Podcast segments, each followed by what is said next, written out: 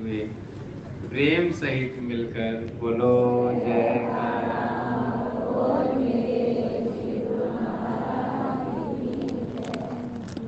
सभी गुरुमुख जन, अपने अंतर हृदय से अपनी पिछली गलतियों की माफ़ी श्री सदगुरुदेव दाता दयाल जी के चरण कमलों में मांग रहे हैं। और ये बख्शिश का दरबार है श्री सदगुरुदेव दाता दयाल जी अपनी दयालता का सागर लहराते हुए सभी गुरुमुखों को पिछली गलतियों से मुक्त कर रहे हैं।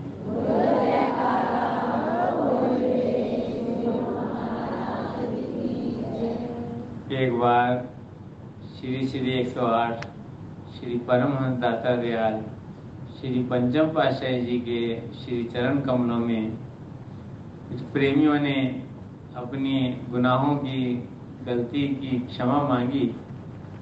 तो श्री सदगुरुदेव महाराज जी ने फरमाया कि गलती तो हर एक इंसान से होती है, वो कितने शिखर पे भी बैठा हो, उससे भी गलती हो जाती है। जैसे अभी श्री गुरु महाराज जी ने अपने वचनों में फरमाया कि गलती तो होती है, लेकिन सेवक के हृदय में एहसास होना चाहिए कि मुझसे गलती हुई है। तो श्री सदगुरुदेव महाराज जी ने फरमाया कि जो दिल से इस दरगाह में गलती की क्षमा मांग लेता है तो जो यहाँ क्षमा हो जाता है, वो दरगाह में भी क्षमा हो जाता है। और ये श्री श्री एक सौ आठ, श्री चतुर्थ पातशाही महाराज जी की वचन है कि जो गलती की क्षमा मांग ले, फिर उसे ये ध्यान रखना चाहिए उससे वो गलती जो है दोबारा नहीं होनी चाहिए। अगर वो दोबारा गलती करता है तो इसका मतलब है जो पीछे वाली थी, वो भी साथ जुड़ जाती है।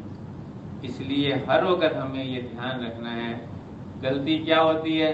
गलती यही होती है कि इंसान जो है आलस के द्वारा और मोह ममता में पढ़कर भक्ति के नियमों से भूल जाता है। कभी सदगुरु की आज्ञा के बाहर हो जाता है। यही सबसे बड़ी गलती है। और गलती क्या है? जो गुरु के हुक्म के बाहर आ गया, इससे बढ़कर और कोई गलती नहीं है। तो हर वक्त अपने मन पर नज़र रखनी है। और श्री सदगुरुदेव दाता दयाल जी के श्री चरणों में यही प्रार्थना है कि वो हमें इतनी शक्ति बख्शिश करें कि हम सदैव सदगुरु के हुक्म के अंदर रहें और उनकी प्रसन्नता के पात्र बने रहें। नए साल के अंदर श्री चरण कमलों में यही प्रार्थना बोलो। जय श्री गुरु महाराज